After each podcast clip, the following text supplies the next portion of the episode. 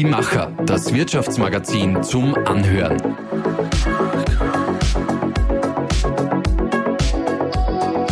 Und hier ist dein Host Susanna Winkelhofer. Mucksmäuschen laut. Guten Morgen, lieber Gerald. Vielen Dank für die Einladung. Sehr gerne. Und jetzt sind wir eigentlich schon mittendrin im Thema, wir kommunizieren. Wir sehen uns an, wir sprechen miteinander, wir sitzen sogar physisch zusammen, wobei man dazu sagen muss, es hätte fast eine Elefantenfamilie zwischen uns Platz. Also wir haben sehr viel Abstand, aber immerhin können wir uns auch wieder persönlich treffen. Das ist ja im Moment äh, oder eigentlich seit Frühling 2020 gar nicht mehr so normal. So einiges an Kommunikation hat sich ins Digitale verlagert. Und das ist auch unser Thema heute. Wir wollen wissen, wie funktioniert digitale Kommunikation am besten. Und dass wir dich dazu eingeladen haben, ist natürlich kein Zufall. Du hast mehr als 25 Jahre Erfahrung in der Kommunikation. Du hast auch Bücher geschrieben zum Thema Kommunikation. Du hast dich selbstständig gemacht. Das war 2008 mit deiner Agentur Kneidinger und Partner in Linz. Aber ich denke, da geht es dir ähnlich wie uns allen. Digitale Meetings waren für dich vor einem Jahr auch noch nicht der Normalzustand und alltäglich. Mittlerweile sind wir es eigentlich alle schon gewöhnt.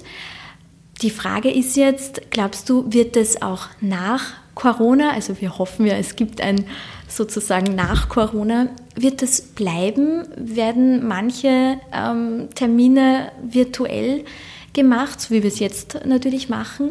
Und was könnte denn auch der Vorteil von einem digitalen Meeting sein zu einem analogen?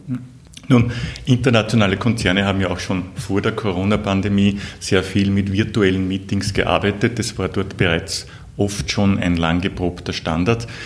Insgesamt hat sich natürlich durch die Pandemie unsere gesamte Besprechungs- und Präsentationskultur total verändert. Also man ist es aus notgedrungen in das Netz ausgewichen. Das hat positive Seiten, es hat aber auch natürlich Seiten, die nicht so äh, besonders sind. Und gerade in der Kommunikation miteinander ist der persönliche Kontakt zu, äh, von Angesicht zu Angesicht ja ganz ein wesentlicher. Es geht ja auch darum, sozusagen die nonverbale Kommunikation, also unsere Mimik, unsere Gestik etc. Ähm, äh, auch sichtbar zu machen. Und das ist dort natürlich im virtuellen Raum sehr schwierig.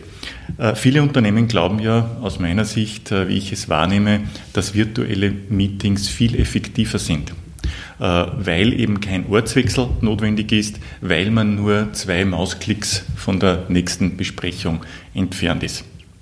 Jetzt haben aber Untersuchungen natürlich auch herausgefunden, es hat sich herausgestellt, dass diese virtuellen Meetings unsere Konzentration enorm fordern und äh, die Menschen dadurch auch äh, wesentlich mehr belastet sind. Das heißt, diese Meetings führen auch mehr zu Ermüdungserscheinungen, schneller zu Ermüdungserscheinungen. Und das macht es natürlich schwierig, weil der persönliche Kontakt aus meiner Sicht durch nichts zu ersetzen ist. Ja. Es fehlen ja oft die spontanen Gespräche zwischendurch, die Interaktion der Menschen. Mhm. Äh, es geht auch darum, dass man Innovation von Angesicht zu Angesicht wesentlich besser vorantreiben kann, weil es eben die Gesamtheit braucht. Also diesen persönlichen Kontakt. Und daher bin ich überzeugt, dass sicher das eine oder andere bleiben wird, dass diese Meetings uns, diese virtuellen Präsentations- oder Besprechungen, äh, die werden äh, nicht mehr verschwinden, aber äh, der persönliche Kontakt wird auch in Zukunft durch nichts zu ersetzen sein, weil der Mensch als Ganzes wahrgenommen werden möchte. Mhm. Gerald, du trainierst Führungskräfte, Politiker und andere Persönlichkeiten, wie sie bestmöglich kommunizieren können. Und egal ob jetzt analog oder digital. Jetzt könnte man ja meinen, dieses Kommunizieren, das lernen wir ja von Geburt an. Da müsste man es doch mit 20, 30, 40 oder spätestens 50 Jahren sowieso können. Aber die Nachfrage nach Kommunikationstraining ist hoch. Ich, denke, du hast genügend Kunden, die da immer wieder Anfragen stellen. Was ist denn generell so das Schwierige am kommunizieren? Mhm. Kommunikation besteht ja nicht nur aus Worten. Äh, sie ist ja ganzheitlich zu betrachten. Das heißt, es fließt ein die Mimik, die Gestik, die gesamte Körpersprache. Also es geht darum, äh, Kommunikation kann ja mit jeder Art äh, von Verhalten mehr oder weniger gleichgesetzt werden, aber es gibt keinen Menschen, der sich nicht verhalten kann mhm. außer man ist bereits gestorben. Und da kommt man auf diesen berühmten Satz wieder zu sprechen, man kann nicht nicht kommunizieren. Mhm. Das ist einmal ein Faktum. Deswegen ist ja für Menschen, die in der Öffentlichkeit stehen, die äh, Unternehmen leiten, äh, die Präsentationen machen müssen, die sehr, viel, äh, sehr viele Meetings leiten müssen, wesentlich und wichtig, äh, ihre Wirkungskompetenz zu stärken. Was wir machen ist, wir unterstützen diese Leute einfach dabei, ähm, dass sie die positiven Seiten stärken und das weniger Gute sozusagen äh, sich dessen bewusst werden. Wir wollen aus den Leuten keine Schauspieler machen, aber es geht darum, die eigene Wirkungskompetenz zu verbessern. Das ist ein wesentlicher Punkt, der heute auch und auch in Zukunft sehr stark gefragt sein wird. Was ist denn zum Beispiel dieses weniger Gute? Was macht man denn oft falsch? Körpersprachlich sind viele Dinge oft, die da auffallen, nämlich dass die Gestik nicht mit dem Inhalt übereinstimmt. Und da merken natürlich die Menschen schon, sehr rasch, entweder ist das, was mir erzählt wird, nicht wahr oder es ist gespielt. Und all diese Dinge, also das sozusagen äh, in Balance zu bringen, äh, das gehört dazu, genauso wie die Sprache mit welchen Worten kommuniziere ich, wie kommuniziere ich, auf welche Art und Weise kommuniziere ich. Also die Kernbotschaften richtig zu formulieren, nicht zu schnell zu sprechen, Präsentationen professionell aufzubereiten. Also da gibt es hunderttausend Themenfelder, die es zu beachten gibt. Mhm. Es ist schier unendlich breit, dieses Feld. Äh, und je nachdem, welche Persönlichkeit äh, dann zu uns kommt, muss man halt das richtig analysieren und versuchen, die richtigen Dinge herauszufiltern. Mhm. Und was ist da jetzt der Unterschied von einem virtuellen Meeting oder, einer, oder der Kommunikation eben, die im digitalen abläuft, zum analogen? Was ist vielleicht herausfordernder noch beim digitalen? Äh, beim virtuellen Meeting geht es ja darum, dass wir äh, uns nicht mehr von Angesicht zu Angesicht äh, gegenüber sitzen und dadurch auch für uns der Wahrnehmungssensor fehlt. Also ich erlebe den Menschen nicht ganzheitlich, äh, sondern äh, man hat oft das Gefühl, man sitzt sich zwar gegenüber, aber die Leute schauen niemanden an. Mhm. Äh, das entsteht dadurch, dass jeder sozusagen auf den Screen schaut und nicht in die Kamera.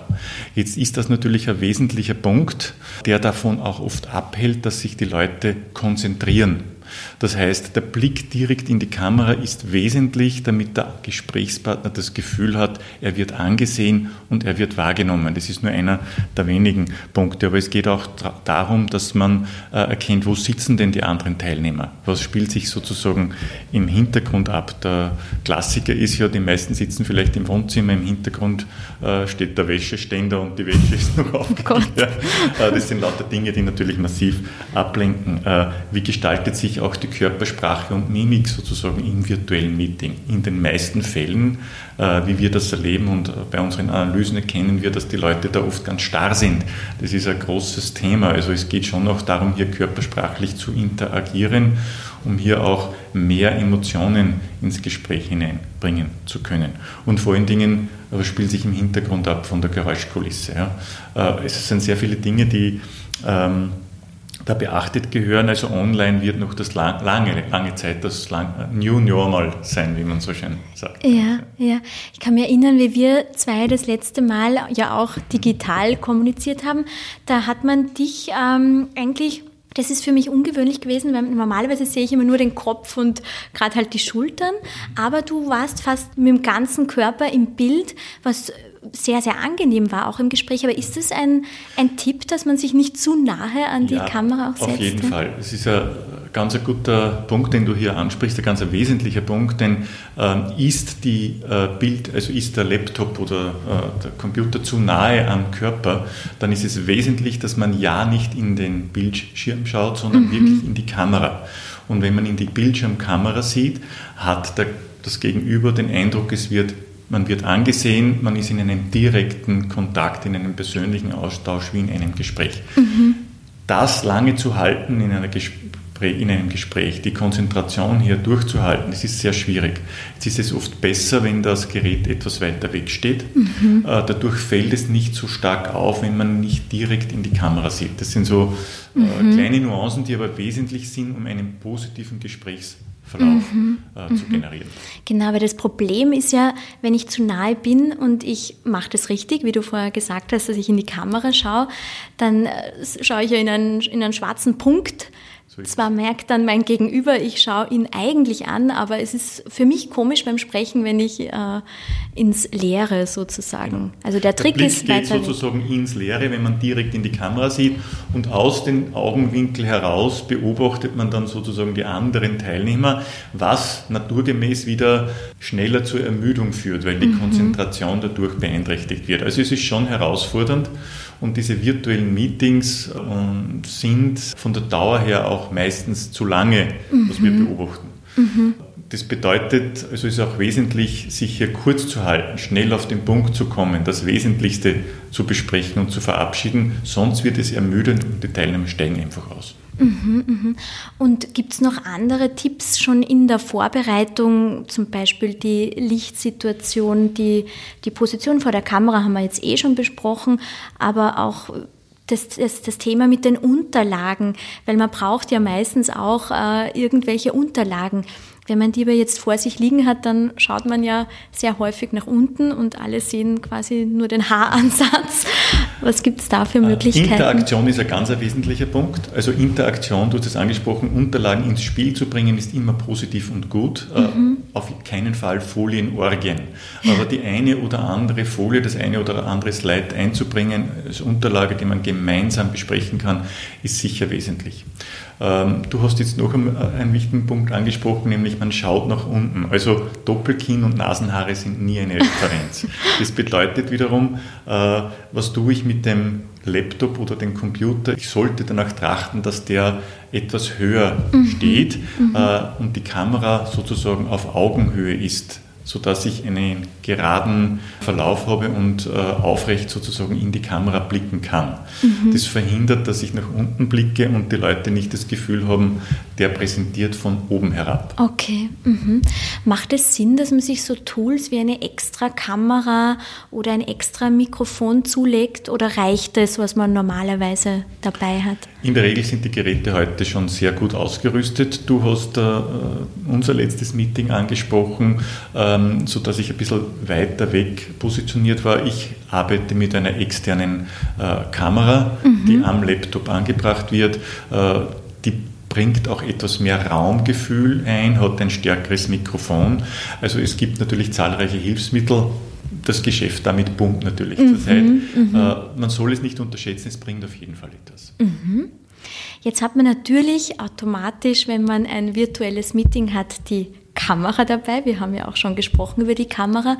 Und das ist ja irgendwie so ein bisschen wie eine, für die meisten wahrscheinlich oder für einige eine Art Urangst, eine Scheu vor der Kamera. Sobald die an ist, ist auch der Puls auf einem anderen Niveau. Wie kann man denn mit dieser Art von Nervosität umgehen? Was kann man denn machen oder wie kann man daran arbeiten, dass das nicht irgendwie so ein, ein Problem für einen ist, wenn da eine Kamera vor einem ist? Äh, ich würde gern zuerst auf den Punkt der Nervosität mhm. zu sprechen kommen. Äh, Nervosität ist immer gut. Warum ist das so? Das ist ganz einfach, sie hält uns konzentriert äh, und sie hält unsere Sinne scharf. Also in dem Moment, wo ich äh, nervös bin, äh, bin ich auch konzentrierter und wenn ich für mich das Gefühl habe, ich bin total nervös, heißt das nicht, dass die anderen Gesprächsteilnehmer das merken. Mhm. Zum Thema Kamera muss man jetzt unterscheiden. Es gibt zwei Dinge. Also wir haben die virtuellen Meetings, die sind mehr oder weniger live. Das stimmt. Viele Leute sind etwas nervöser dadurch. Und es gibt die klassischen Kameratrainings oder man hat ein Interview mit einem Medium, mit einem Fernsehsender. Mhm. Da ist man zu 90 Prozent nie live. Also dort kann man Fehler machen, da kann man unterbrechen, kann sagen, mhm. stopp bitte noch einmal von vorne. Mhm. In einem virtuellen Meeting ist das nicht der Fall. Was wesentlich ist, man sollte auf jeden Fall den eigenen Perfektionismus ablegen. Es verlangt niemand, dass man zum Schauspieler wird und perfekt vor der Kamera realisiert. Also sich natürlich zu geben, ist einmal Faktor Nummer eins, nicht, sich nicht zu verstellen. Äh, wichtig ist, dass man sich kurz hält, also kurze Sätze spricht, sodass die auch verstanden werden können, Pausen macht, damit andere Gesprächsteilnehmer Antworten geben können oder vielleicht einen Beitrag bringen können. Mhm.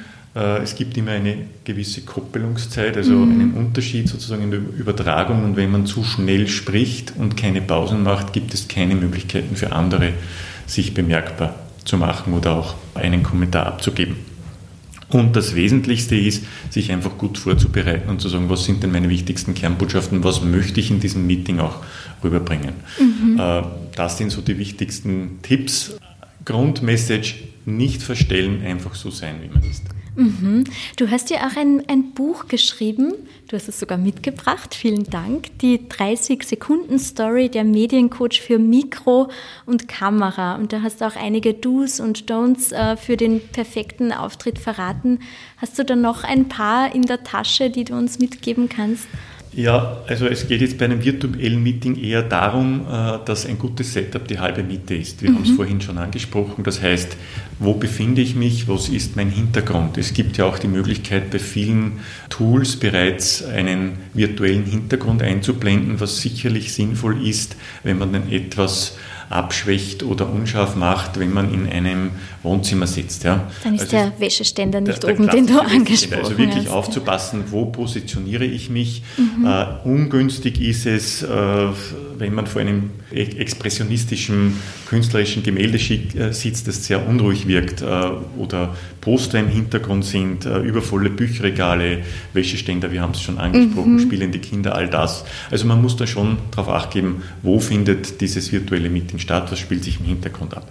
Licht und Schatten sind ein wesentliches Momentum. Ich kann sehr stark mit natürlichen Lichtquellen arbeiten, mhm. äh, kann aber die auch unterstützen äh, durch Lampen äh, oder durch äh, Leuchten, die ja einfach in dem Raum sind. Auf das sollte man schon Acht geben, dass man nicht im Dunkeln sitzt. Darf ich da kurz fragen, macht es Sinn, wenn man quasi den Schreibtisch zum Fenster stellt, dass man da das natürliche Tageslicht, sofern man das Meeting am Tag hat, mhm. hat oder ist eine Lampe sinnvoller? Die Laptop-Kamera sollte auf keinen Fall direkt in die Lichtquelle schauen. Mhm. Das ist ja Dann wird man schwarz, Punkt. oder? Richtig, ja. sonst ist nichts mehr zu sehen. Ja. Alles andere ist mehr oder weniger erlaubt. Mhm, Dann haben wir schon angesprochen, Doppelkinn und Nasenhaare sind zu vermeiden, sprich ich sollte die Kamera auf Augenhöhe bringen, wenn es geht, den Laptop etwas äh, weiter nach oben äh, setzen. Das sind so die wesentlichsten Punkte, auf die es äh, äh Acht zu geben gilt. Mhm. Du hast ganz am Anfang auch die nonverbale Kommunikation ja. angesprochen. Wie kann man die bestmöglich digital anwenden? Mhm. Ähm, das ist insofern wesentlich, weil äh, Gestik wird bei virtuellen Meetings kaum eingesetzt. Die Leute sitzen oft sehr starr in sich zusammengesagt. Ja. Also es ist wichtig, äh, für ein gutes Gespräch auch eine gute Körperspannung zu bekommen. Das heißt, aufrechte Sitzhaltung, nicht zusammengesagt im Sessel sitzen, etwas weiter nach vorne rutschen, sich aufrecht hinzusetzen, ist schon einmal die halbe Miete. Und der Einsatz der Hände ist natürlich auch sehr hilfreich in dem Moment, wo ich meine Worte mit Gesten unterstütze und auch mit den Händen etwas arbeite, wirke ich authentischer, glaubhafter und natürlich vor allen Dingen lebendiger. Und die Aufmerksamkeit ist bei mir. Mhm. Du hast vorhin auch angesprochen, dass die Ermüdung schneller kommt, ja. wenn wir ein mhm. digitales mhm. Meeting haben. Wenn ich jetzt zum Beispiel ein Meeting moderiere, dann ist es mir natürlich ein großes Anliegen, dass alle, die dabei sind, nicht ermüden. Mhm. Gibt es da spezielle Werkzeuge, wie ich da die Aufmerksamkeit der Teilnehmer bestmöglich einfangen kann? Der Wirkungsraum eines Moderators ist natürlich im virtuellen Meeting wesentlich kleiner als bei einem Präsenzmeeting. Das ist ein Faktum. Das können mhm. wir nicht abstreiten. Trotzdem muss er es schaffen, dass das Team sozusagen, mit dem er eine Besprechung hat, auch da ist, den, äh, die Konzentration hält und auch teilnimmt entsprechend und die Leute nicht weg, brechen. Mhm. Deswegen braucht es eine entsprechende Vorbereitung. Das heißt, ich muss erstens einmal ein virtuelles Raumgefühl schaffen, sprich den Hintergrund ansprechend gestalten, dass nichts ablenkt, dass das professionelle Setting vorhanden ist. Dann braucht es auf jeden Fall eine Struktur, einen Agenda, die es zu kommunizieren gilt als Moderator. Ganz ein wesentlicher Punkt. Die Teilnehmer müssen wissen, was kommt auf sie zu, wie lange wird das Meeting dauern, was sind unsere Ziele, was wollen wir besprechen. Also diese, dieses Agenda-Setting. Ich muss für Interaktion sorgen und zwar von Anfang an. Du hast es angesprochen, Susanna, äh, wenn es notwendig ist, ab und an Unterlagen einzubringen, die zu zeigen, mhm. Äh, hier äh, zu interagieren. Dann braucht es ein paar Kommunikationsregeln. Das ist ganz wesentlich. Wenn eine Diskussion entstehen soll im virtuellen Raum, muss klar sein, wie können wir die gestalten. Es gibt viele äh, Software-Tools, wo man mit einer äh, virtuellen Hand winken kann und sich einbringen kann. Es braucht aber auch die Pausen zwischen den gesprochenen Sätzen, um den anderen Teilnehmern Möglichkeiten geben, äh, einen Kommentar abzugeben. Mhm. Und was ganz wesentlich ist, das ständige Nachfragen und Wiederholen von Gesagtem sprich das Zusammenfassen von einzelnen Themenpunkten, mhm, äh, ist wesentlich, um die Leute abzuholen. Und im Gespräch hin und wieder nicken, sozusagen, um zu signalisieren, ich verstehe, was du sagst, ich unterstütze das mit einem Kopfnicken und ich fasse im Anschluss noch einmal zusammen. Also diese Zusammenfassung des Gesagten sind ganz wesentlich, damit die anderen erkennen, meine Botschaft ist angekommen. Mhm. Also ich habe jetzt dann in einer halben Stunde ein, einen Termin auch wieder digital. Es eine Bewerberin kommt quasi im virtuellen Raum zum Bewerbungsgespräch und ich habe das Gefühl, jetzt bin ich sehr, sehr gut vorbereitet darauf und ich denke, unseren Hörern geht es ähnlich. Vielen lieben Dank, Gerald. Ich danke für die Einladung.